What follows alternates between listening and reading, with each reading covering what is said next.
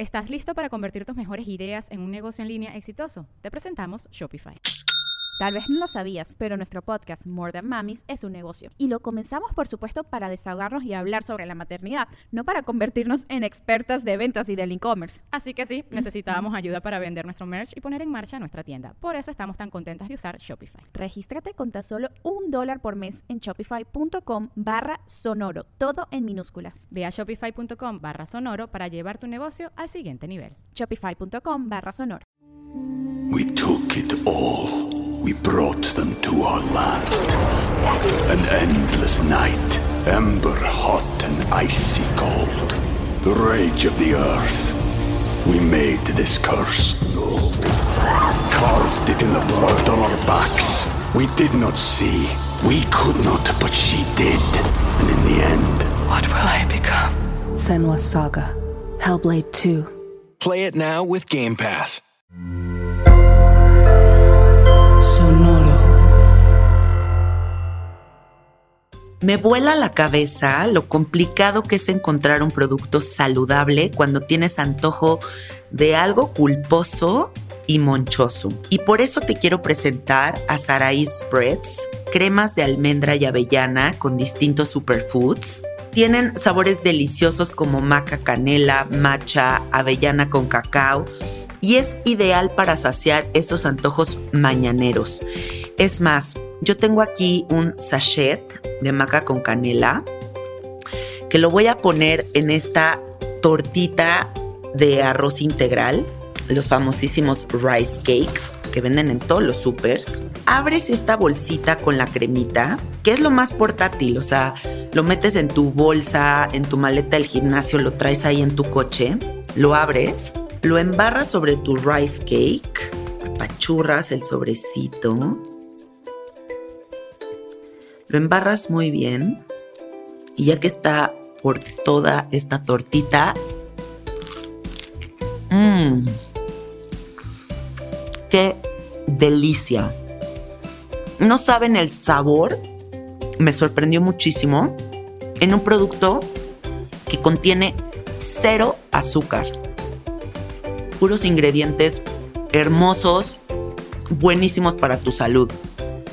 Así que entra en este momento a saraís.mx, haz tu pedido, te lo llevan a domicilio y síguelos en el Instagram Saraí Spreads y ahí vas a encontrar muchísimas recetas, ideas, comparten cosas padrísimas. Mmm, me encantó. Búscalos ya. Antes de comenzar este episodio, me gustaría agradecerle al maestro Jeffrey Torkington de Tepozcuencos, Coyoacán, por ser el patrocinador oficial de Sabiduría Psicodélica.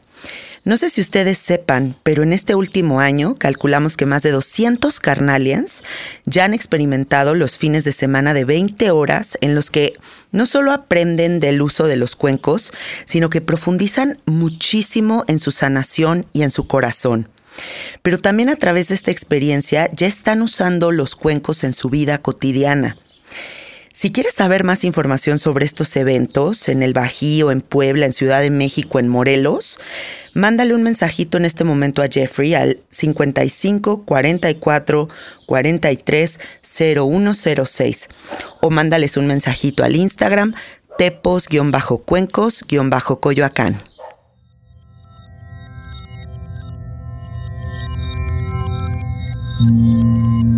Estás escuchando Sabiduría Psicodélica por Janina Tomasini. Hola, hola amiguitos, ¿cómo están? Bienvenidos a Sabiduría Psicodélica. Hoy vamos a tener un episodio muy especial dedicado al cine. Eh, no sé si ustedes lo sepan, pero yo soy una persona muy clavada del cine. Crecí con un papá clavadísimo del cine eh, viendo muchas películas de cine de autor, de culto, yendo mucho a la Cineteca Nacional. Y bueno, eh, acabo de ir a ver Bardo, esta nueva película de Iñárritu que me voló la cabeza. O sea, me gustó tanto que decidí dedicarle un episodio de sabiduría psicodélica a este maestro del cine que ha sido de mis directores favoritos desde que inició y no quise hacer este episodio sola. Quise invitar a Russo, que es un hombre muy intelectual, muy conectado y hemos tenido pláticas profundas y es el productor de la segunda temporada de Anecdotario Psicodélico. Bienvenido, Russo, ¿cómo estás? Bien contento de estar aquí, un poco afónico. Perdón por eso, pero no me quería perder la oportunidad de por primera vez estar contigo en este podcast que me gusta tanto. Y además de ser compañía para las personas que en estos días vean la película y creo que es algo que, de entre todas las cosas que te entrega Bardo, es las ganas de platicar con alguien, de escuchar lo que otro cerebro captó de esta frecuencia y pues qué bonito que sus oídos nos permitan. Qué chingón lo que acabas de decir, o sea, yo totalmente creo que este va a ser el manual de usuario o como este episodio los va a introducir en esta mirada súper psicodélica de la película, que es lo que busco que se genere hoy día aquí. Eh, para contarle un poquito a la gente eh, de nuestra conexión y cómo nos conocimos y así, cuéntales de esta segunda temporada de Anecdotario, cómo fue producirla. Pues fue una experiencia muy linda. Yo admiro mucho lo que has hecho en Sabiduría Psicodélica y no había escuchado la primera temporada hasta que me la pasaste. Eh, y bueno, son una serie de historias de personas que se acercan a alguna medicina, planta sagrada, sustancia, a veces en búsqueda de un objetivo claro y otras sin saber lo que necesitaban en sus vidas. Y de alguna manera, bueno, producirla fue maravilloso, compartir con el equipo de ingenieros, hacer estos diseños eh, para simular o, acercar a las personas a lo que se puede sentir. Y, tiene muchas conexiones con, con la película de, Bar, de, Iñárritu Bardo, eh, para personas como yo que ni siquiera sabíamos qué significaba Bardo. Lo entendíamos tal vez como un mote para un poeta, un contador de historias, y de repente aparecen eh, otras definiciones como la que estoy seguro tú podrás explicar mejor en, la tradición tibetana, en el budismo, eh, que insisto, hay un puente muy claro entre la sabiduría psicodélica, las anécdotas psicodélicas, y esto que, pues definitivamente es una película psicodélica. Totalmente. A ver, comencemos diciendo qué sentimos cuando la vimos. ¿Tú qué sentiste? Gratitud de entrada. Ok. Digo, uno podría decir, bueno, cada película que uno ve es gracias por la oportunidad de ver Avengers 6. Ya. Pero normalmente yo ya siento unas palomitas, un refresco y la película. Y acá de inmediato sentí gracias por permitirme entrar como dice el tráiler y como la están promocionando, que me parece muy atinado, a un estado mental. A donde voy a poder, a través de diferentes escenas, conversaciones, colores, eh, eventos que parecen no tener sentido, pero que si bien es mucho de la sabiduría psicodélica, de tratar de entender el samsara desde otras perspectivas, sientes, me siento a gusto, me siento en casa, y estoy seguro que muchas personas habrán sentido en los primeros 10 minutos What the fuck. Qué mamada, güey. sí, yo también. ¿Qué es esto? Yo lo sentí. ¿Por qué no es Birdman? ¿Por qué, por qué no hay un protagonista claro? Pinche Jiménez Cacho. Ya se le voló la cabeza a este cabrón. Justo cuando te llega ese sentimiento. Dale chance. No te salgas. Exacto, yo también les diría eso.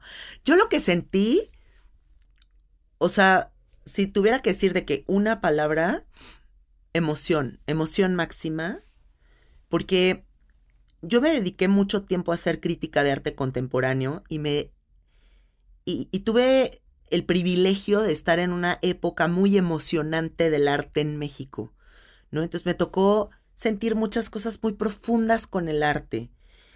Y siento que llevo un tiempito, em, los últimos cuatro o cinco años, que te lo juro que no ha habido una sola exposición de arte o una una sola pieza que me genere lo que me generó esta película, ¿no? Como esta emoción, esta, esta vibración, así, este reconocimiento de alguien que está llegando a las mismas conclusiones que yo, o alguien que logra materializar la multidimensionalidad en una película. Y también sentí mucha emoción, porque soy muy fan de Jodorowsky, y Jodorowsky, mi adorado Jodorowsky, ya está bien viejito, ya tiene como casi 90 años. Y aunque, y acaba de sacar su último libro, o sea, el, el güey está lúcido que te cagas. Pero siento que si Jodorowsky estuviera en la era actual joven, o sea, como en este momento, en sus cuarentas, esta película sería de él. O sea, yo siento que esta película yo podría voltear y decir, la hizo Jodorowsky. Y, sentir que Iñárritu, que también es uno de mis directores favoritos, se convierte en Jodorowsky fue como fusionar a dos de mis directores favoritos en una sola película, así que sentí una pinche emoción de te cagas. Ahora, para la gente que no sepa qué es el bardo, me gustaría explicarles que el bardo es una transición que sucede en el momento en el que morimos y que en ese estrato de la conciencia se puede hacer un análisis muy profundo de la vida, ¿no? O sea, es como como una, sí, una especie de transición en donde vamos a analizar mucho de esa encarnación que tuvimos, eh, todo lo que sucedió en ella, lo que valió la pena, lo que no, lo que hubiéramos corregido, una retrospectiva muy poderosa para pasar a la siguiente reencarnación.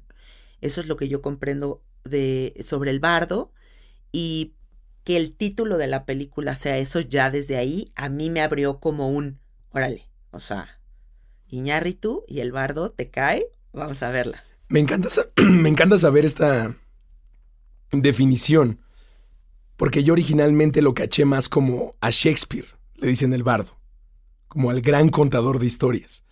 Y el protagonista es un contador de historias, que es una especie de alter ego de Iñárritu, que es otro contador de historias, que está citando a Jodorowsky, Fellini, Bartra, que son otros contadores de historias. Sí. Muy atinado ese, el título del bardo. Es muy atinado y claramente yo me atrevo a decir que Iñárritu está haciendo plantas, o sea, está haciendo, está haciendo medicina, o está clavado en el budismo, o está explorando su conciencia de alguna manera que le permitió esta apertura y esta manifestación de algo tan multidimensional. Ahora, dime tú desde tu perspectiva de qué se trata la película y yo te digo desde mi perspectiva de qué se trata. Em, Daniel Jiménez Cacho interpreta a Silverio Gama. Es un periodista multipremiado que hace documentales y que está atrapado en esta realidad Estados Unidos-México atrapado en una realidad privilegiada si lo comparas con los migrantes a los que él mismo ha retratado en documentales y que definitivamente no es un elefante en el cuarto, es un asunto eh, en desbalance. Alguien que por éxito, carrera y decisión logra hacer su vida o parte de su vida yendo y viniendo y las personas que escapan ante una realidad muy cruel que no es desatendida por ni por Iñárritu ni, ni por Silverio.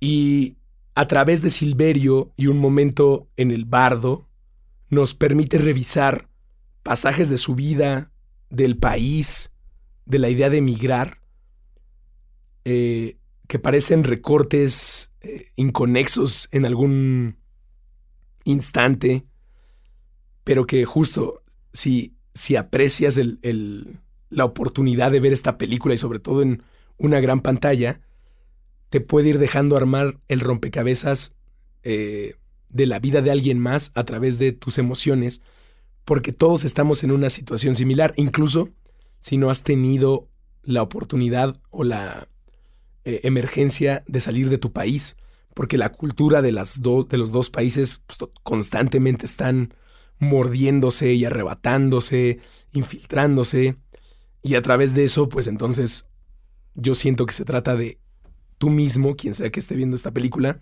identificar cuáles son las cosas que ves en Silverio y en tu familia y en tu mamá y en tu papá y en tus hijos, si es que ya los hay, y en tu pareja.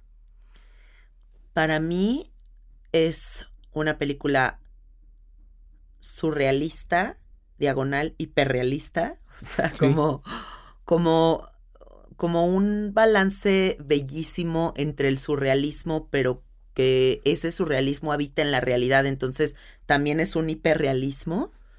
Em, de la historia de un hombre que está en el bardo a punto de morir y que en ese bardo comienza a hacer una retrospectiva de su existencia y de todo lo que, de todas estas redes neuronales, de todas estas configuraciones, de todas estas escenas que, que nos impactan y que nos impregnan y que a la hora de irnos empiezan como a botar así, pum, pum, pum, pum, y empiezas a, a ver todo lo que fue tu vida y hay como una melancolía muy profunda de este intento muy noble de, de, ser un gran ser humano, pero al final reconociendo también tu lucha y tus carencias y tus miedos y a tu familia y qué sí pudo haber sido y qué no pudo haber sido.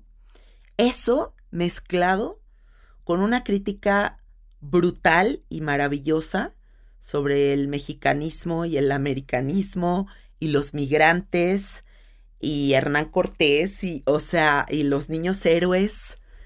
Eh, y, y, una autobiografía, ¿no? De, de Iñárritu, eh, que Jiménez Cacho interpreta de una manera espectacular. O sea, si ese güey no se gana el Oscar a Mejor Actor, es una mamada, o sea, es una locura es un puto genio. Me enloqueció ese güey. O sea, como que lo vi y dije, wow, este cabrón.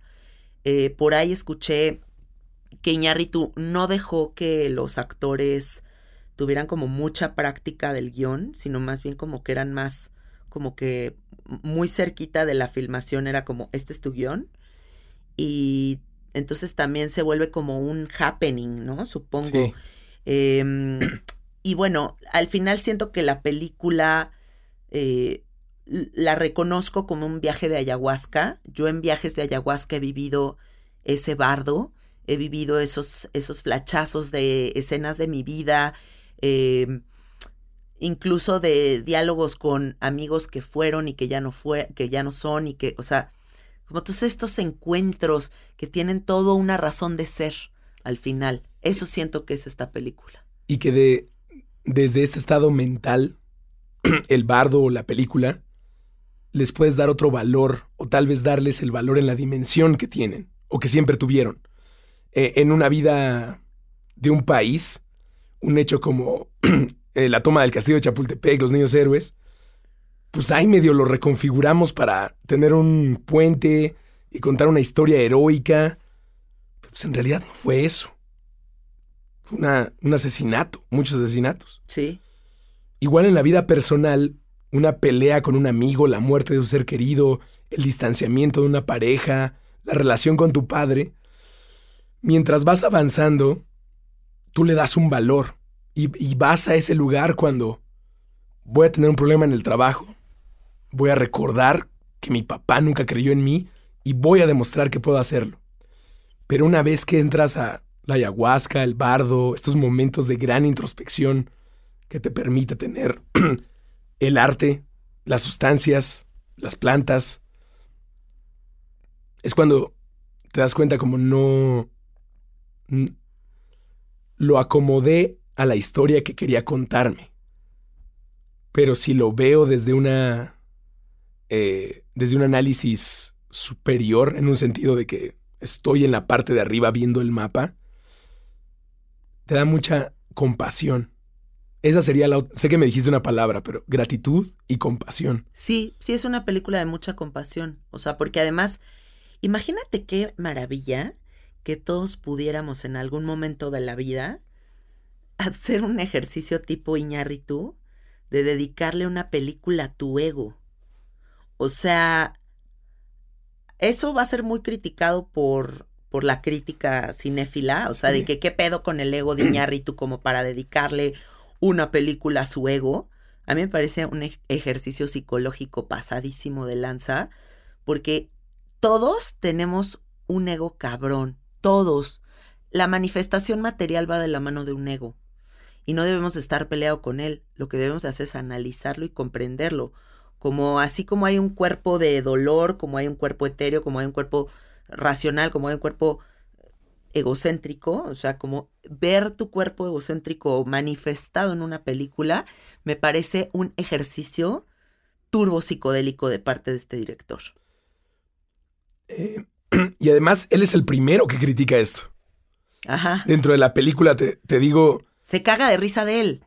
sino como un movimiento de judo. Ajá. De yo voy a ser el primero que empiece a hablar de mi ego. Sí, se cubre por todos lados. Sí, y, eso uno podría pensar como, ah, vienes a la defensiva porque sabes lo que estás haciendo. Pero sí, Sí, sí sabe. claro que sé lo que estoy haciendo, claro que sé lo que quiero provocar en ti.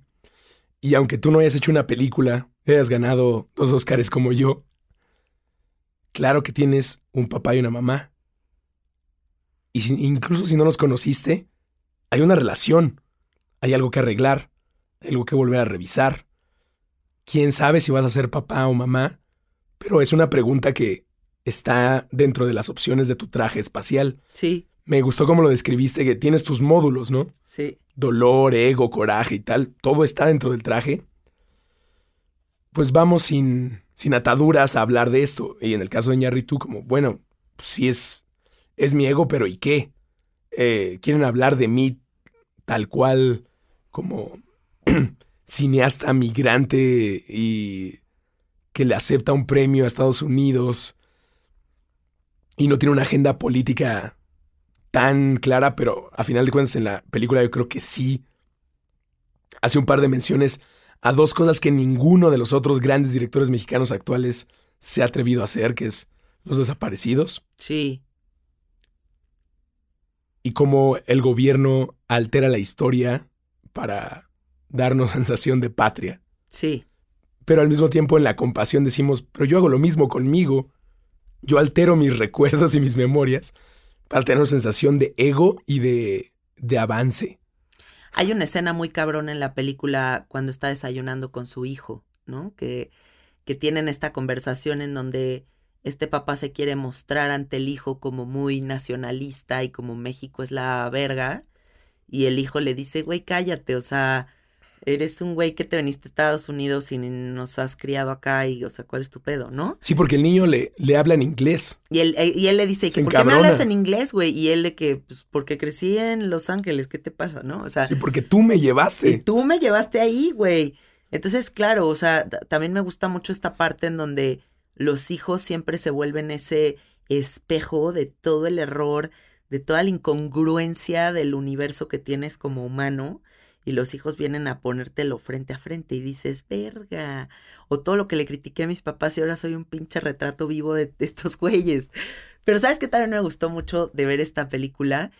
Eh, em, hay ahora como una nueva ola de, de mexicanidad en estas películas tipo Roma también, que me hace sentir muy especial porque es un lenguaje muy de la Ciudad de México, ¿no? O sea, muy de mexa y como que le agarras todo.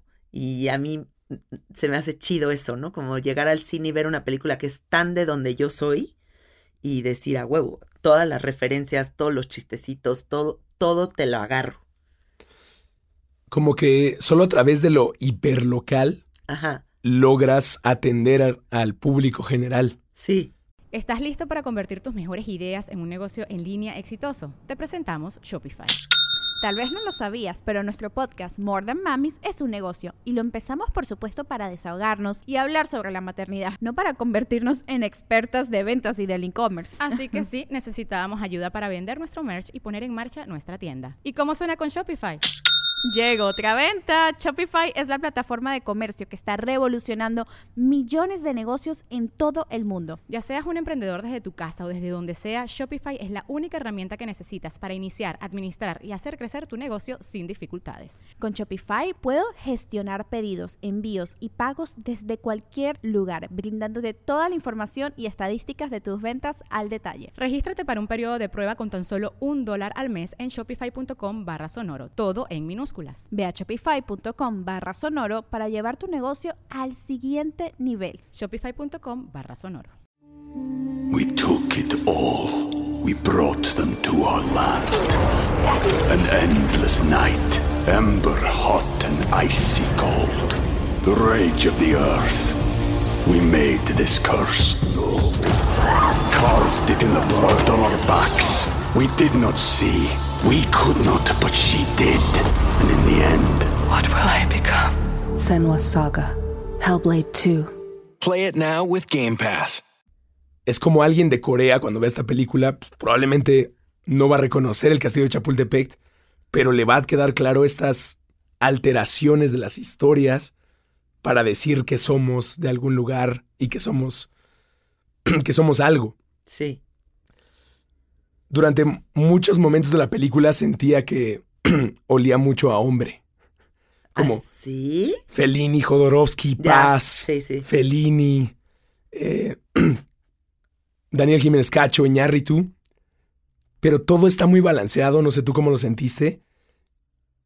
Cuando eh, Silverio habla con sus mujeres. Su madre, su pareja, su hija. Yo la sentí como. como los chamanes y las personas que te acompañan, Sí, sus En los pilares viajes. máximos. Sí, sí, sí, sí. los que te recuerdan por qué estás haciendo esto, con las personas con las que puedes hablar sin mover los labios. Qué cosa tan hermosa. Iñárritu lleva 30 años, si no me equivoco, casado con su esposa. Tiene como un matrimonio muy sólido y muy bonito. Y creo que en esta película plasmó a su mujer eh, en la coprotagonista de Jiménez Cacho. Y, y aunque si te fijas, no es una mujer que hiperparticipe en la película, tiene una solidez que se siente como lo estás diciendo, como una chamana para él. ¿no? O sea, como una guía. Y el momento en el que la hija da el speech en el premio de los cineastas, ahí todos sacamos la lagrimita, Sí. ¿no? O sea, son momentos muy especiales de la película que los tienen las mujeres.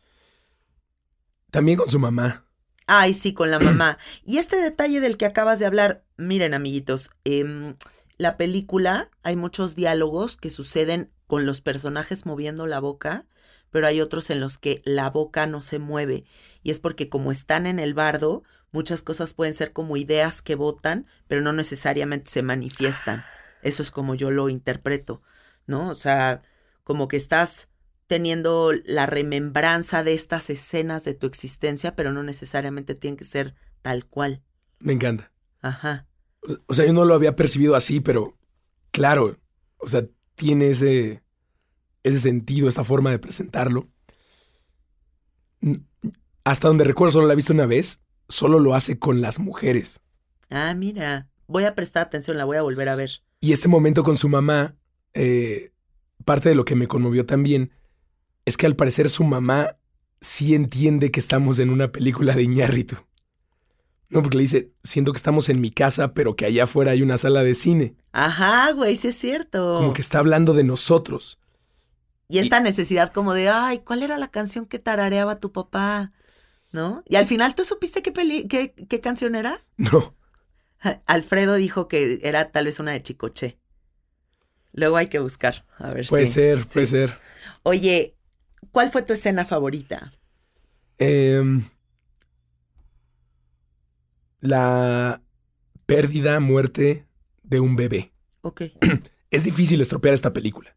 sí, porque es tan onírica y avanza entre tantos recortes que decirte se muere alguien, pues es, todos nos vamos a morir.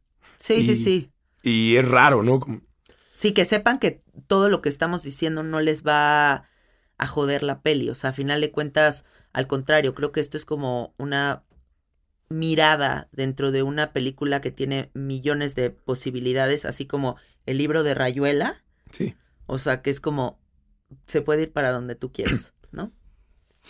Eh, no es cualquier halago decir que una película es imposible de arruinar. Yo creo que sí es una obra maestra, entre otras cosas por eso. Sí, qué es tan cabrón. poderosa en su narrativa y en lo que te quiere decir Sí. y en la manera en la que te abraza y te da un masajito, que no hay nada que te podamos decir en este momento, ni nadie más, que te pueda arruinar la historia y la, el estado mental que te va a meter. Pero hay una muerte de un bebé, Sí, y de un bebé recién nacido o que tal vez ni alcanzó a nacer. Entre la ambigüedad, lo que te dicen es, hay dolor. Porque una vida que no se vivió, entre grandes comillas, que no alcanzó a tener experiencias que modificar para contarse una historia, no pasó. sí, Y eso quiere decir que hubo personas que desearon y, y no lo vieron triunfar, o no lo vieron culminarse. Y eso es parte de las eh, interrogativas, temas que, que te trae el bardo. ¿Cuánto tiempo es suficiente? ¿Qué es una vida bien vivida? ¿Cuándo consideras que algo tuvo éxito? Y es mi favorita porque está ligada al, al otra de las cosas que trae la película, que son las ideas. De dónde vienen, mueren, se pueden eh, reconfigurar a tal manera que no siga siendo la misma idea. Puedes citar a Jodorowsky sin que la gente piense en santa sangre, aunque hagas una cosa similar. Y en específico la muerte de un bebé, para mí sí señaló mucho la idea de procrear como algo que es una cosa mucho más eh, bonita, cósmica y hermosa que la muy posible muerte de aquello que estás tratando de invitar. Muchas mujeres, sus doctores les dicen no le digas a nadie que estás embarazada porque... Hasta que cumplas tres meses. Y si se muere, pues tal vez es mejor que te lo guardes porque no quieres que tu familia o tu marido... Es una cosa que yo creo es muy mala y que se debería compartir. Porque es un asunto de una tribu. Y, y, eso para mí es lo que hace tan, tan bonita esa escena y le da tanto valor la pérdida, el sentimiento y cómo evoluciona se vive entre la pareja y entre la familia. No es una cosa que le tocó, no es una maldición femenina. Y por otro lado, es algo que se sigue persiguiendo.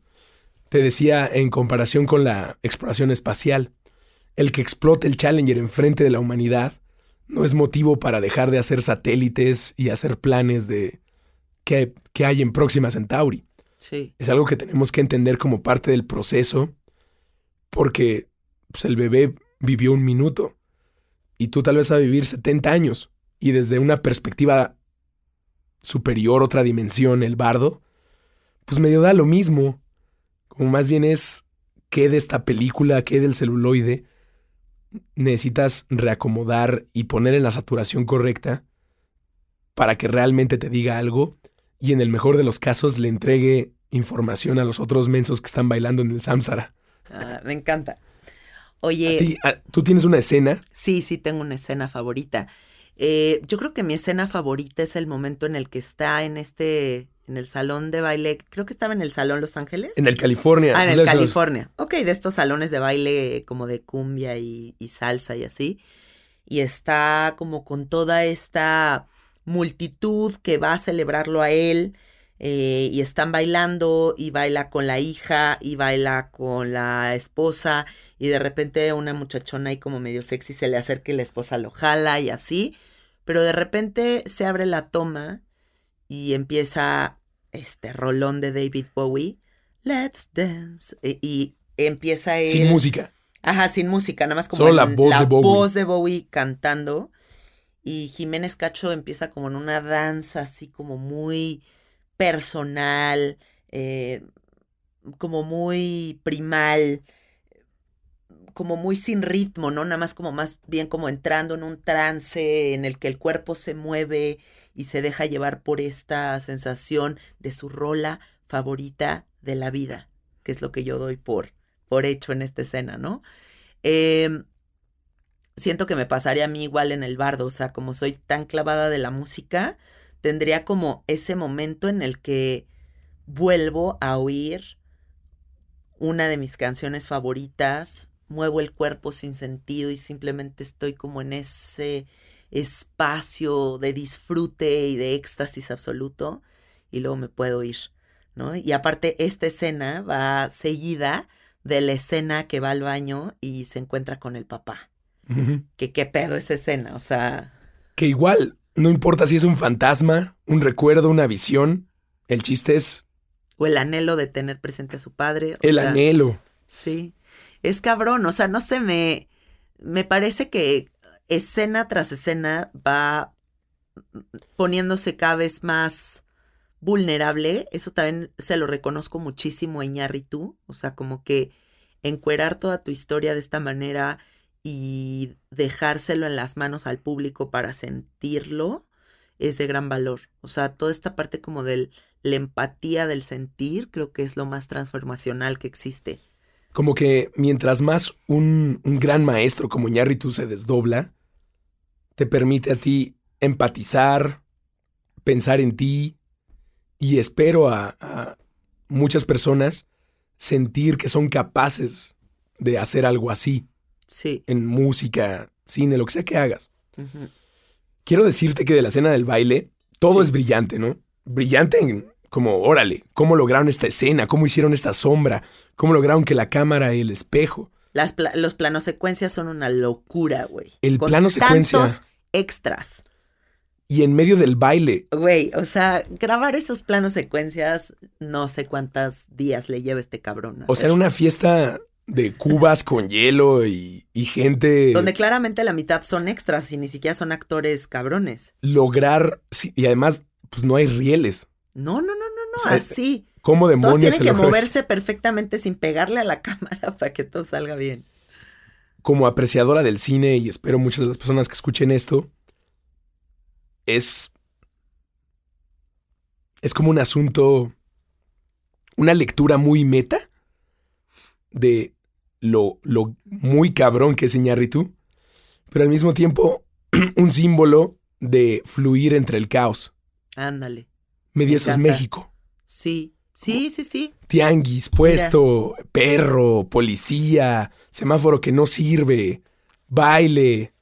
Y aún así nos estamos moviendo y encontrando belleza. A veces es Bowie, a veces es José José. Ándale, está manifestado hasta en eso, sí es cierto, no lo había pensado así.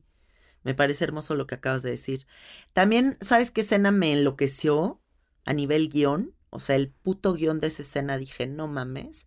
La escena que está con su amigo periodista que se mienta en la madre, o sea, bueno, que, que es como, a ver, ¿qué te crees, cabrón? Y le empieza a decir hasta de lo que se va a morir y el otro también, pero de una forma tan fina y tan precisa, o sea, que fue como, güey, qué cabrón. Y cuando ya no quiere más, le dice, ya no te quiero escuchar.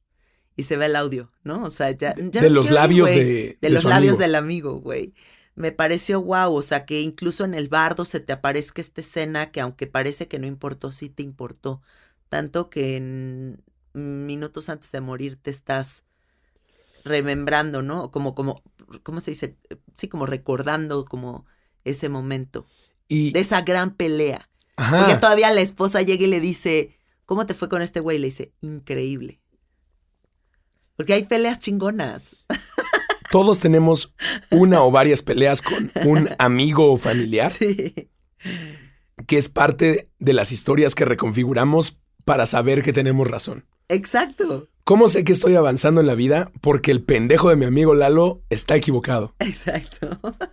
Pasan 5 o 10 O años. porque no voy a permitir que, ¿no? O sea, sí, sí, Porque sí. la pendeja de mi tía que me dijo eso, yo le voy a demostrar que no tiene razón. Sí, sí, sí, sí. Y creemos que esa es una medida de algo. Así. Y un día, un ácido, una ceremonia, y dices, no, man.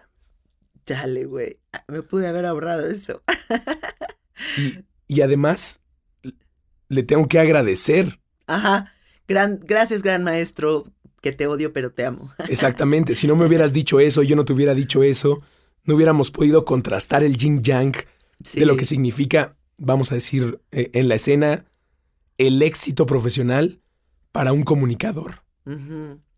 Significa ser la cosa más cabrona en tu país. Significa ser un güey que recibe reconocimientos en otra parte del mundo. Significa tener nexos con la gente más poderosa del gobierno. Significa poder ser libre para retratar el fenómeno social que sea a pesar de que eh, tú no vivas esas luchas. Pues esa discusión es una cosa que debe ser constante. Sí. Tomar uno de los dos caminos es lo que te hace sentir como, ¿por qué? Y siento que Iñárritu reconfirma con esta película esta, este speech que ya había dicho Jim Carrey sobre que el éxito no es felicidad. O sea, tú toda tu vida te enseñan a perseguir el éxito, llegas al lugar donde es el lugar del éxito y dices, ay cabrón, ¿y por qué sigo sintiendo este vacío existencial? ¿No? ¿O realmente quería este éxito? ¿Quería que toda la gente me reconociera? Y creo que Iñárritu también lo plasma muy bonito aquí, ¿no? Muy, muy bonito, como un, no idealices, o sea, no idealices ese espacio eh, del éxito porque no hay nada ahí. Pero qué, qué bueno que después de el éxito que le dio dos Óscares, hizo esta película. Qué Tal vez- atrevimiento.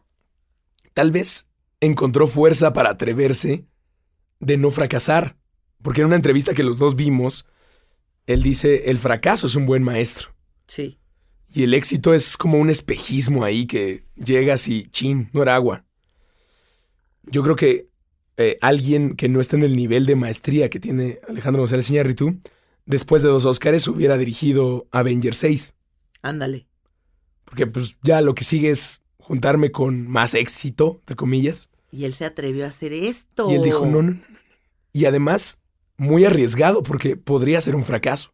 Sí, totalmente. Podría ser que el 80% de la población diga, No mames este güey. pinche güey privilegiado, queriéndome hablar de problemas que no entiende. Como, Ah, ya, ese, ese speech a mí me da una hueva espantosa, ¿eh? es horrible porque Ajá. rompe el puente. O sea, rompe la conversación de absolutamente todo. Quiere decir que no puedes hablar nada más de lo que está en tu código postal cuando el arte más bello de la historia está hecho de empatía. ¿No? Bueno, incluso el más agresivo, ¿no? Sí, Una canción de metal super cabrón. Sí. Pues claro que estos güeyes de Cauda no van a entender también el conflicto bélico en Afganistán, pero viven ahí, pueden decir algo. Un grupo de metal que tiene un documental muy lindo. Pues tal vez Iñárritu no ha tenido que cruzar el río, no por lo menos a pie, pero eso no quiere decir que existan similitudes emocionales de desubicación, de falta de, de sentimiento de pertenencia, eh, de poco reconocimiento entre tus pares y que los pares que te reconocen no necesariamente buscan tu superación, sino una especie de sanguijuela energética, económica. Eh, ojalá en algún momento se haya pensado, quiero hacer esto para fracasar y que el, el fracaso, entre comillas, le entregue conocimiento a todas las personas. Además, creo que la película es como entrar en un sentimiento muy propio del director. O sea, no podemos pensar que todos los migrantes sienten lo que él. O, Sí. o sea, y- pero incluso él muestra como sus sentimientos, pero también esta otra posibilidad que es como los migrantes que sí te- se tienen que cruzar por un río y en peligro y dejar a sus familias, ¿no? Y él, eh, desde el privilegio de cruzarse a, quiero vivir el, en un lugar donde mis hijos están seguros y donde mi carrera como cineasta va a despegar el triple, eh, pero aún así, pues reconociendo como esta mexicaneidad que existe en él y como cuando te vuelves un migrante, pues ya no eres ni de aquí ni de allá. Y eso ha de estar muy cabrón. Esa sensación de no pertenencia o de no full pertenencia a ningún lado. Y en contra de esta, en contra de esta crítica, los que te dicen no puedes hablar de ciertos temas porque no lo has experimentado. O sea, me refiero principalmente a economía, sociedad, crimen. No es válido. Estoy contigo, qué hueva. Eh, el que no estés sufriendo algo no quiere decir que seas insensible a lo que está pasando otra persona, pero tampoco hay un manual de dónde acomodar ese sentimiento. De acuerdo. Tú vas por la calle, te compraste tu cochecito después de mucho esfuerzo, le acabas de llenar el tanque, tres semáforos seguidos, alguien te pide dinero, a veces con un letrero, a veces con un bebé en brazos, y tú estás como, chale, ¿por qué me compré este coche, güey? ¿Por qué hice esta película de millones de dólares? ¿Por qué no lo doné a una causa? Claro que puedes meditar y qué bueno, ¿no? Yo creo que dice algo de ti. Probablemente que fuiste educado en el catolicismo, entre otras cosas. Pero, pues, eh, grandes obras como Bardo o bu- el budismo te exigen acomodar esa experiencia del otro como, bueno, esto que, es- este dolor que está viviendo él o que a veces me toca a mí, tiene que serle útil al resto del baile. Sí. O sea, la razón por la que yo estoy viviendo la pérdida de un hijo, el fallo comercial de mi proyecto, el tener que pedir limosna en la calle, no es nada más porque la vida me odia, es porque en esta visita a a, a esta encarnación que estoy teniendo, le- mi experiencia le tiene que explicar algo al resto de los demás. A veces es un migrante cargando un ídolo cruzando un río. A veces es un cineasta entregándonos un pinche peliculón para la historia. Sí. Y mm, en ese sentido creo que es muy hermoso como toda la multidimensionalidad que abre Iñárritu, que creo que va a haber muchos directores. Ah, Tengo el, el presentimiento de que a partir de este momento vamos a empezar a ver muchos directores que continúan la conversación multidimensional desde esta película de Everything, Everywhere. ¿Cómo se llama? All at once. Eso. Nunca me aprendo el nombre. ¿Cómo se llama en español para que la gente la ubique? Todo en todas partes al mismo tiempo. Ok. Esa película que fue un furor máximo y toda la gente la adoró. Yo la verdad no me gustó.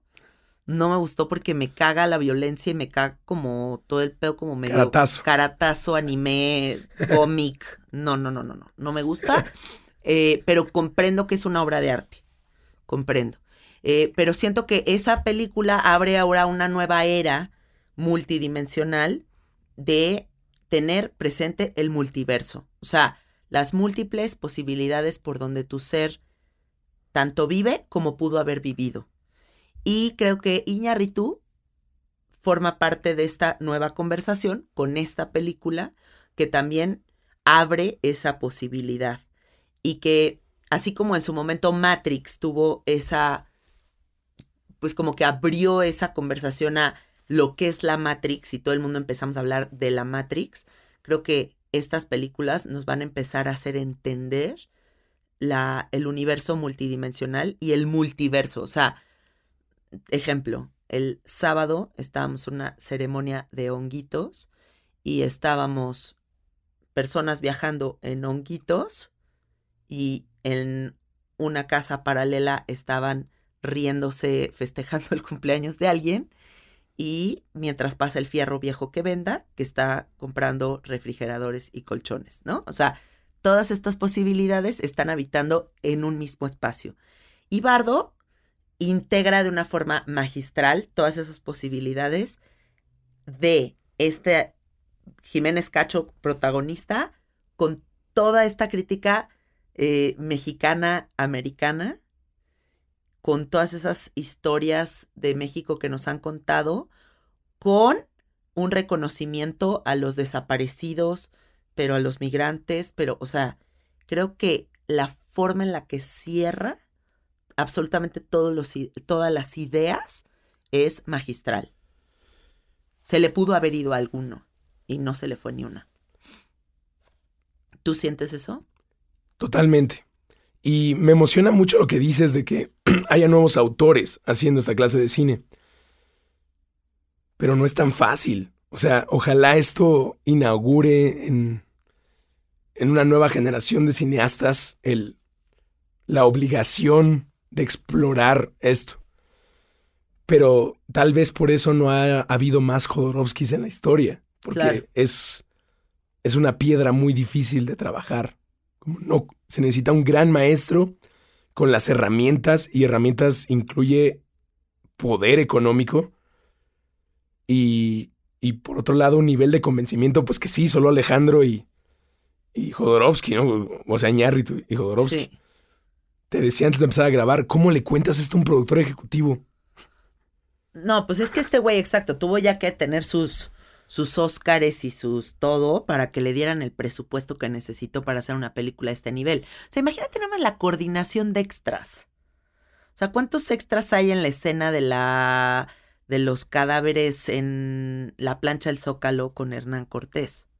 Bueno, cerrar el zócalo. Cerrar el puto Zócalo, güey. Madero. No, no, no, no, no, no, no. O sea, el nivel de producción es loquísimo. Eh, sí quiero hacer un reconocimiento a Netflix. Sí, güey. O sea, está cabrón que apuesten por proyectos bien chafas, intrascendentes. Así que dices, güey, esa película la hicieron para poner una portada de Scooby-Doo. Sí. y- O la cantidad de reality shows sobre millonarios así rarísimos. Y un domingo se despiertan y dicen, Iñárritu. Quiero hacer un sueño de Alejandro González Iñárritu. Sí, güey, wow. Qué mágico poder materializar algo así. Y a ver, ¿tú qué opinas de esto? Porque esto creo que es muy para sabiduría psicodélica. This episode is brought to you by Shopify. Whether you're selling a little or a lot, Shopify helps you do your thing, however you cha-ching. From the launch your online shop stage, all the way to the we just hit a million orders stage. No matter what stage you're in, Shopify's there to help you grow. Sign up for a $1 per month trial period at shopify.com slash special offer, all lowercase. That's shopify.com slash special offer. Yo sí creo que vamos a empezar a ver esta nueva ola materializada a ese nivel o más improvisado o con menos presupuesto, vale madre. Pero va a haber esta nueva ola muy psíquica, psicológica, multidimensional, porque la gente ahorita está en el resurgimiento de la era psicodélica. Estamos viendo el movimiento contracultural de los 70 ahora también, yo siento.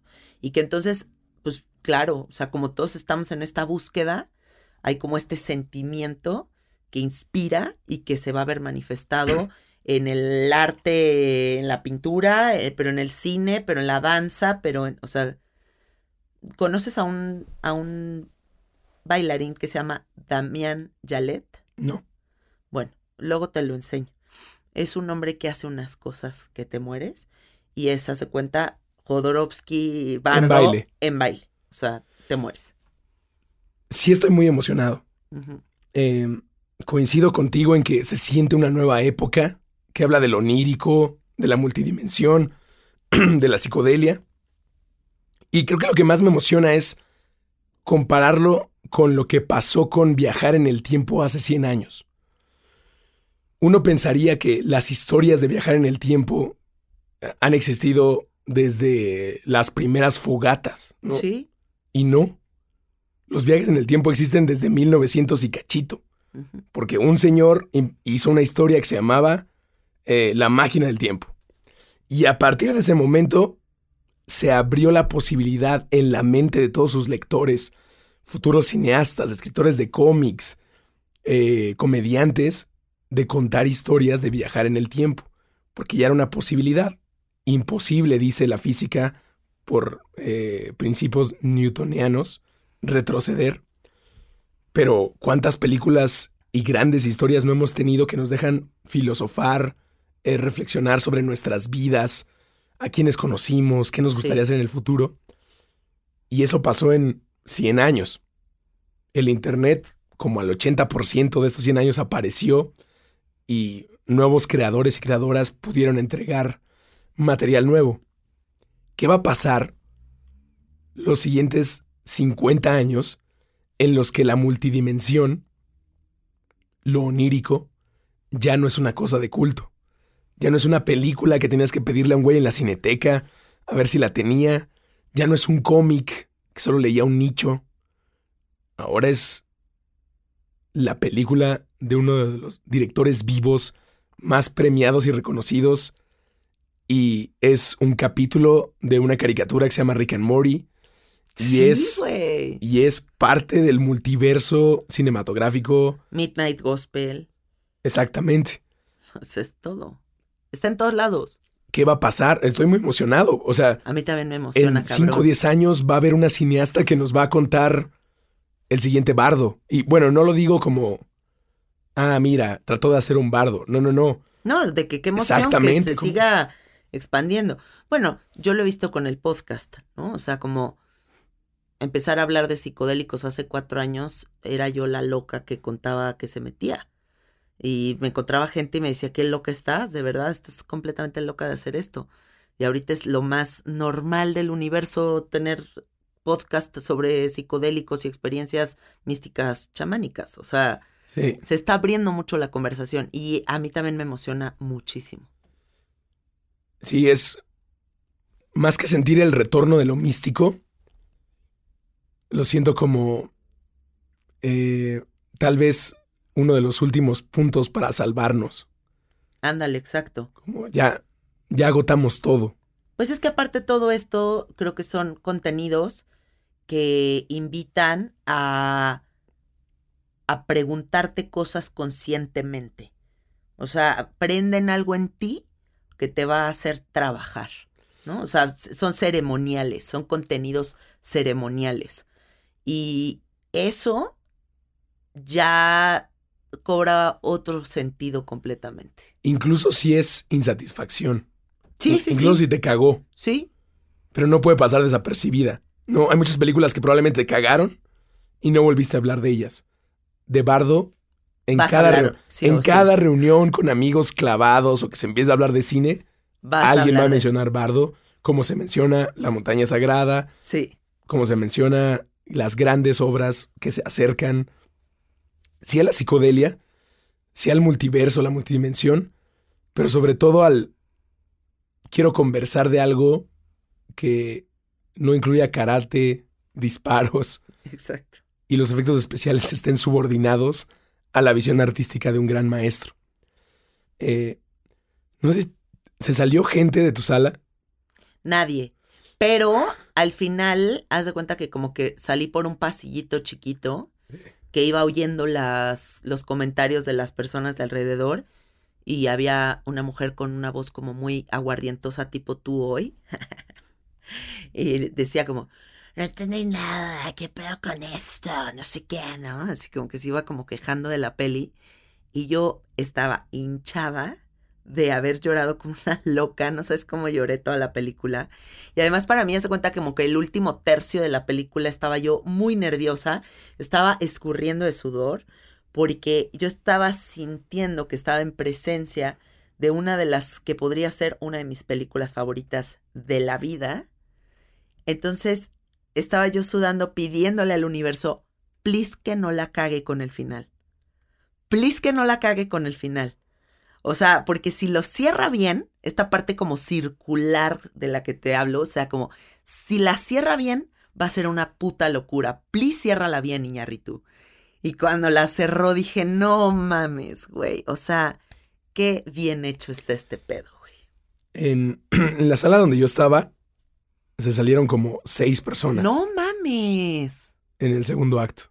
Sí, estoy yo muy consciente, muy, muy consciente de que esta película no la va a entender el 80% de la gente. Y no lo digo en mala onda, simplemente es porque creo que requiere de una paciencia importante, eh, de una apertura mental importante, que eh, ya no tenemos tanto. Y siento que se va a perder mucho del cine porque la gente ya prefiere estar en el TikTok o en el Instagram o en el estar perdiendo tiempo en el celular. ¿Cuántas veces a todas las personas que nos escuchan te pasa que vas a poner una película en Netflix y no la terminas de ver por estar en el teléfono? Entonces, las películas de cine de arte requieren una atención importante. Es un compromiso de dos horas, de dos horas y media de ¡pum!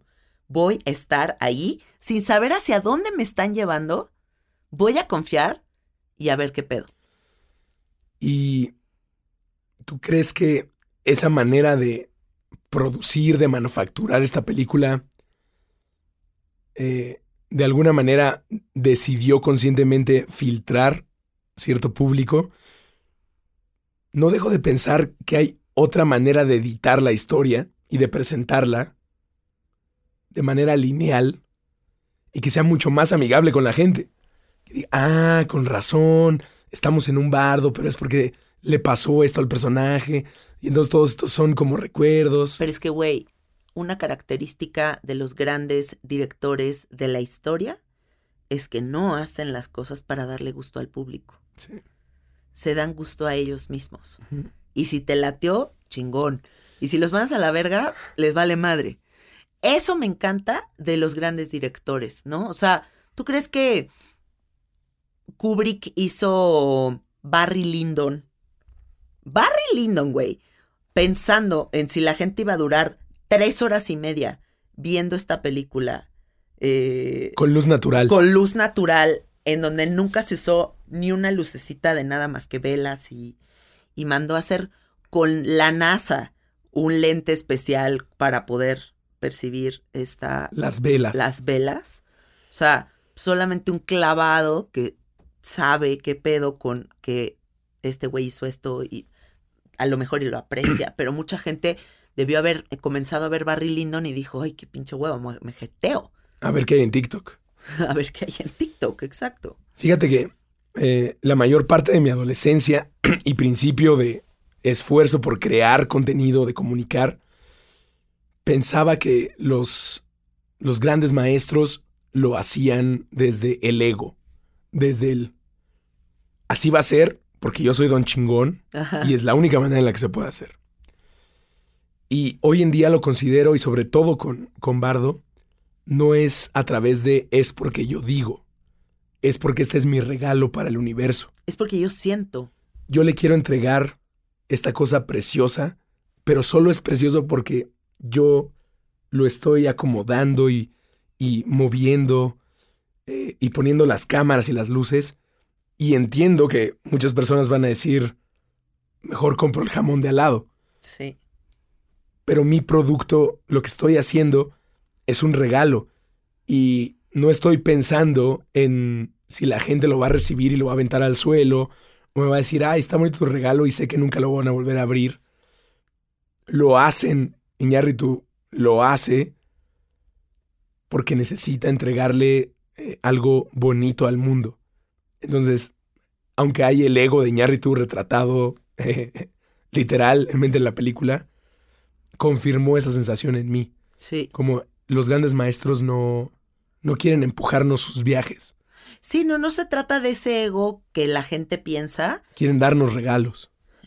es reconocerte en ese don de comunicación y de transmisión que tienes, ¿no? Y yo creo que Iñárritu se tuvo que vulnerar muy cabrón para hacer una película como esta.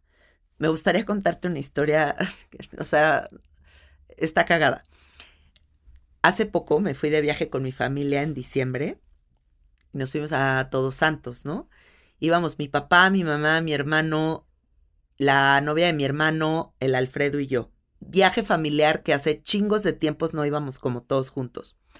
Entonces llegamos al aeropuerto de la Ciudad de México y estaba una familia muy linda y una señora me saludó y me dijo, oye, es que yo soy fan del podcast, me mama sabiduría psicodélica, no sé qué, te presento a mi hijo, te presento a mi esposo, no sé qué, platicando con ellos. Les digo, ¿y a dónde van? No, pues es que mi hijo va a salir en la siguiente película de Iñárritu. Y yo, ah, no mames, ¿no? Y saludé al chavito y yo, ah, pues qué chingón, no sé qué. Para esto mi cuñada traía el pie fracturado y estábamos volando con Volaris o con alguna aerolínea de estas y este como que no la trataron también, no le trajeron una silla de ruedas, no nos ayudaron, cambiaron de repente de la sala 10 a la 40, o sea, fue como un desmadre, ¿no? Ya cuando estamos entrando al avión, mi hermano está que se lo lleva a la fregada y de repente la señorita le dice de que cuál es su asiento y mi, mi hermano voltea y le dice eh, ahorita checo y como, como que como que le contesta así como a, a ver espérame no es como un poquito así como "Ah". Y la señorita se emputa y trae a los de seguridad del aeropuerto que porque mi hermano le había faltado el respeto y entran unos guardias al avión y de repente mi hermano se acerca y me dice, oye, me van a bajar del avión. Y le digo, ¿qué? ¿Por qué te van a bajar del avión? Que porque le falté el respeto a la señorita. Y yo, ¿qué? Y entonces a mí me entra lo revolucionaria así cabrón, güey. Y digo, ni madres, güey, ¿por qué lo van a bajar si no hizo nada? O sea, más bien el güey viene emputado porque pues no le dieron silla de ruedas a su chava, o sea. Y entonces m- me entra así el pueblo unido jamás será vencido, güey. Me paro y digo, no nos vamos a dejar. No van a bajar a mi hermano del avión. Párense todos los que están en contra. Y entonces se para la familia esta que era fan de sabiduría psicodélica. Les digo, párense. Y entre, ello- entre ellos es este chavito que sale del hijo de Jiménez Cacho. Mateo, Sí. Y yo haciendo una revolución con este chavo en el avión para que no bajaran a mi hermano. y hay una revolución en un aeropuerto en, en la película. Pero me dio mucha risa que de esto fue hace cuántas diciembre de hace dos Oye, años. espérate, ¿y lo bajaron? No, no porque todos nos paramos, o sea, porque neta era una ridiculez que lo bajaran, o sea, no había pasado absolutamente nada. Y la señorita había alegado que sentía que él podía ser peligroso en el avión. O sea, y, pero estuvo muy cagado que yo haya tenido este momento revolucionario con este actor. y luego me lo encuentro en la peli de Iñárritu y dije, güey, es el chavito que conocí en el avión. Me dio risa. Están conectados. Men- menos grados de separación entre tú y Iñárritu. Le mandé un mensajito al chavito, le dije, güey, qué chingona tu actuación. Es la primera película que hace en su vida. Eso escuché en la entrevista. Güey, qué mamón que esa sea tu primer película.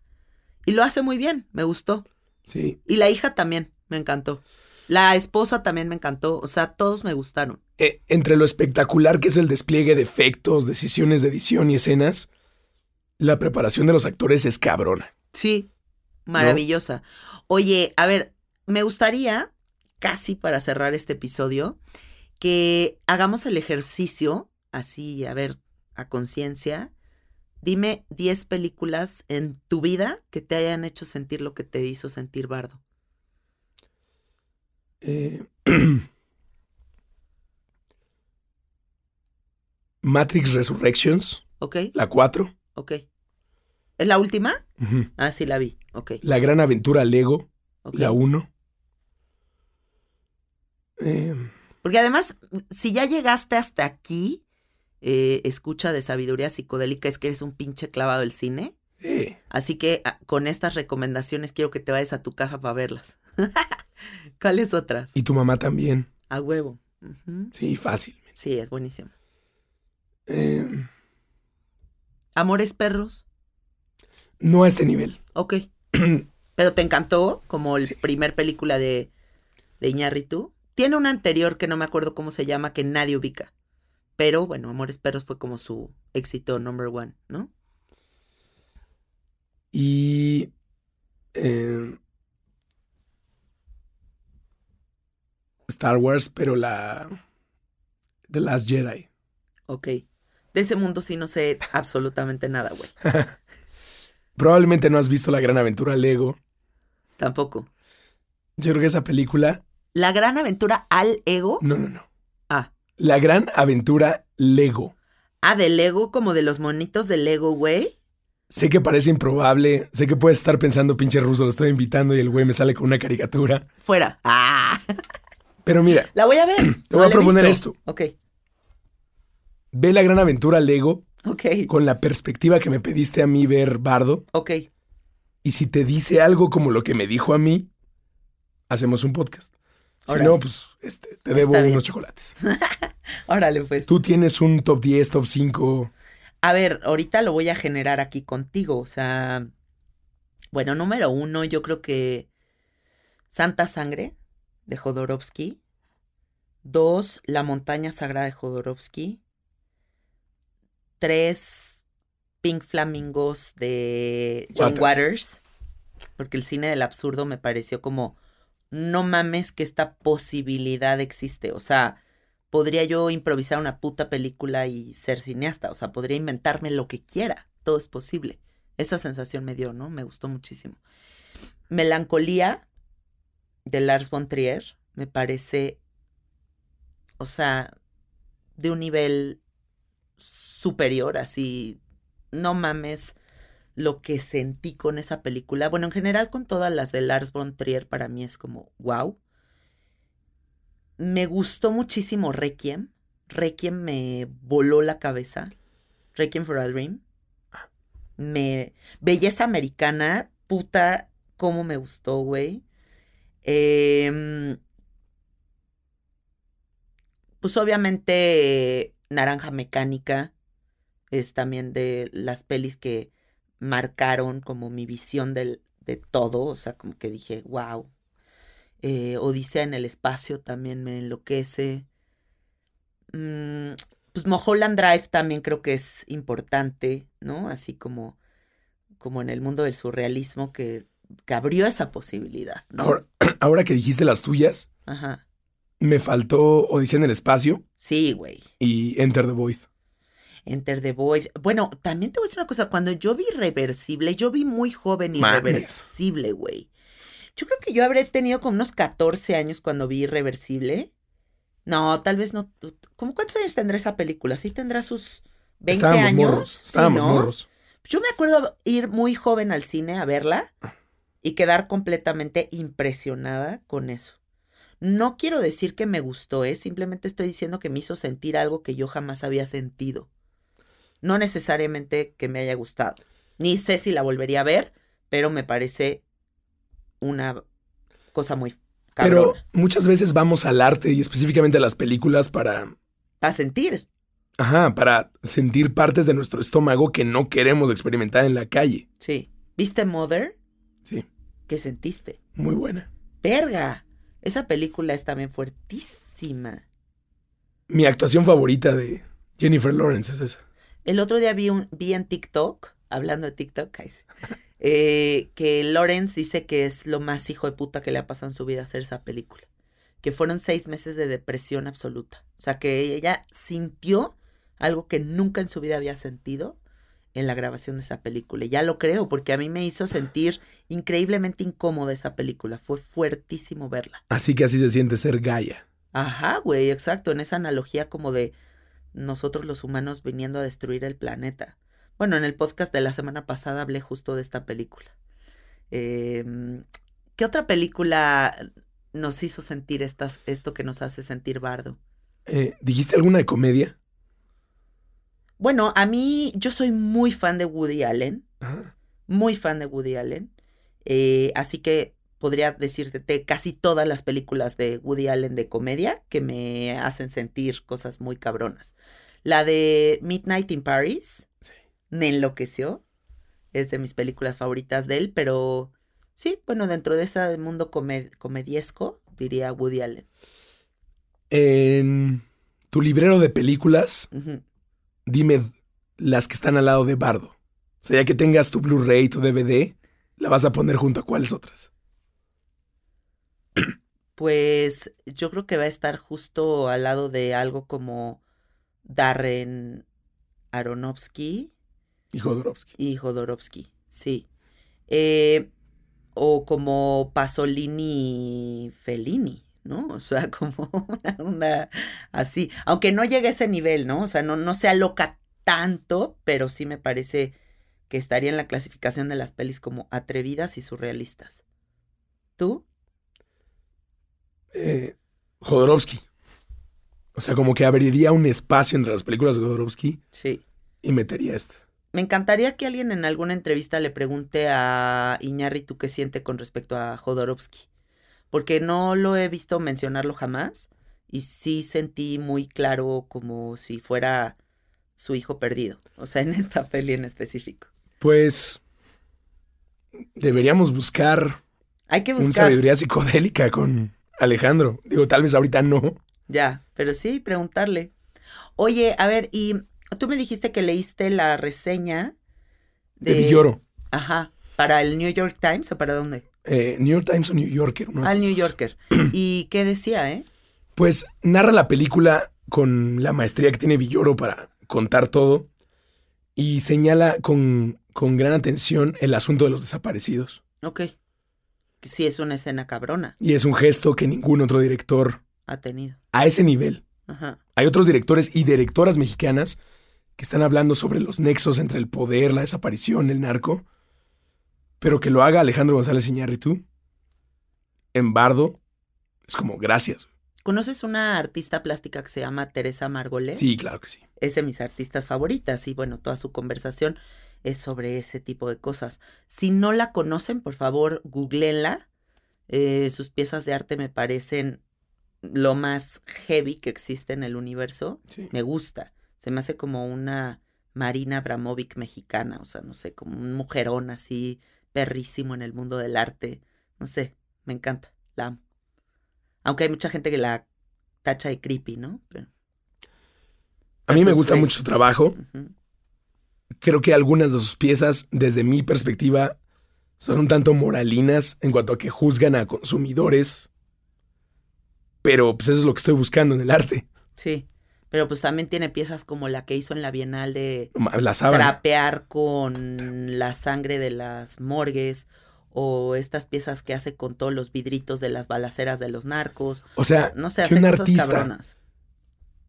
tenga el valor para arriesgar su integridad física y de seguridad para convertir eso en una pieza artística que nos diga algo. Es heavy. Y que te haga sentir lo que te hace sentir, porque justo creo que eso es el verdadero arte. O sea, cuando tú entras, o sea, yo me acuerdo cuando Sildo Meireles se presentó en el MUAC, no sé si te tocó ir a esta pieza enorme, que era un cuarto rojo completamente, eh, y sentías como esta agresión del rojo, y luego había otro cuarto que era completamente oscuro, caminabas como una especie de pantano. O sea, o, o cuando vas y ves una pieza de Teresa Margoles de sangre de gente muerta, o sea, ves bardo y sientes esta movidón de las emociones, la muerte, la vida, la existencia, de qué se trata todo esto, eso es arte. Sí. Si yo veo una cáscara de plátano tirado en medio de la sala de un museo, no me hace sentir eso. Y por eso es que yo le perdí tanta fe al arte, ¿no? Como que en esta mm, nueva ola contemporánea como de eh, que eso sea arte, yo no encuentro ninguna sensación. Por eso confirmo lo de la gratitud. Ajá, huevo. Lo que más siento con Bardo es gracias. Sí. Gracias por darnos estas tres horas para reflexionar sobre todo y, y qué bueno que tú has decidido tener esta plática. Yo creo que muchas personas van a agradecer eh, la compañía. Y está chingoncísimo a mi gusto que escuchen este episodio y se lancen a ver Bardo, porque ya habiendo sentido esto, eh, con esta como contexto, con este prólogo, así ya van a llegar con otra visión a la película, una visión, acuérdense, mm, de, de un viaje de medicina, de, de, de una experiencia psicodélica realmente. Y sin estropeos. Sí, exacto, no puede haber estropeos. Si es que es posible estropear esta película. Ajá. Oye, para cerrar, eh, una película que le recetes al público. Mm. La gran aventura Lego, perdón, perdón. Güey, la juro dices que una sí, vez más y va. Ah. No, güey, te juro que sí. Por ser Hollywood, por ser Lego, por ser un comercial de un juguete, uno dice, "Eh, qué mamada. Y está que No. perrísima. La voy a ver, ahora la voy a ver. O sea, Incluye el consumo de una sustancia psicodélica, ah, órale. En No, una jamás película me lo imaginaría. de un juguete, e incluye la, el despertar de la conciencia. Yo los invito a que vean las demás películas de Iñárritu para que vean el contraste. O sea, Tu favorita, de- sin bardo. híjole, me la pones muy difícil. Tengo que elegir tres. Amores Perros, 21 gramos, Birdman. Sí. O sea, esas tres me parecen así, verga. Y de inmediato alguien que esté escuchando y diga, ¿cuál de esas tres voy a ver de inmediato? No, pues Birdman, Sí. ¿no? O sea, Birdman me parece suprema, sí, otro pedo. Birdman o Beautiful. Sí, pues es que todas, ese Eh. güey es una verga. O sea, Iñárritu, te amo. Ah, Ven al podcast, por favor. ojalá llegue a escuchar esto porque lo amo. Qué oso con él y con todas las personas que me escucharon así de afónico, pero les juro que si me vuelve a invitar Janina, no voy a venir Claro que así. te voy a volver a invitar. Deberíamos de hacer de vez en cuando esto, o sea, Uno de verdad, cine, de arte. De cine y de arte, porque sí extraño hacer eso. Me encanta el cine, me encanta el arte, me encanta la música. Incluso podríamos hacer reseñas musicales y creo que sería wow, eh, porque también es como regresar a la clavadez del radio, ya sabes. Una playlist de sabiduría psicodélica, No sabes la cantidad de playlists que tengo. Métete a mi usuario de Spotify pero de Janina. Janina Tomasini, Ah, y huevo. tengo ahí, creo que ya tengo más de 120 playlists. Sí, pues Todo sí. el puto día clasifico. Somos música. unos melómanos, pero Sí, sí, sí, sí. armar una de sabiduría psicodélica Ok, sí, sí, sí.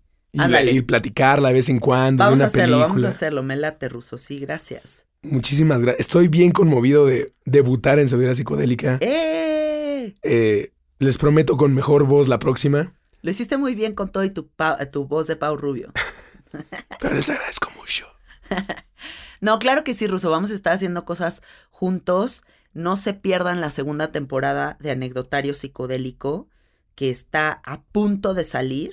Eh, ya les voy a estar compartiendo a través de mis redes sociales toda la información para que se suscriban y no se pierdan esa experiencia psicodélica hecha radionovela. O sea, es, siento que es algo muy poético. Muy bonito. Es muy bonito. Es un recurso muy bonito. Y hay varias historias que riman con bardo. ¿Verdad? Varias. Ahí la con, del migrante. con Alfredo yo estoy como, órale, güey. La del migrante, o sea, no, sí, sí es cierto. Güey, verga, la segunda temporada de Anecdotarios Bardo. Ah, Sí hay, sí hay. sí es cierto, güey, qué cabrón. Oigan, bueno, pues muchas, muchas gracias por quedarse aquí escuchando este episodio clavado, eh, pero que pues, está muy rico porque eso nos inspiró esta película y qué rico que algo te inspire de esta manera, ¿no? O sea, para tener una conversación así larga y rica con un amigo. Gracias por darte el tiempo. Gracias a ti. Bueno, amiguitos, nos escuchamos la próxima semana. Ya saben que me encuentran en el Instagram como Cassette Art y me encuentran eh, en el Instagram de mi estudio también que, soy, que se llama Soy Gratitud Estudio. ¿Y qué más? Pues eso, suscríbanse al podcast, denle click a la campanita porque así se enteran de los siguientes episodios, ¿vale? Los queremos mucho, bye bye.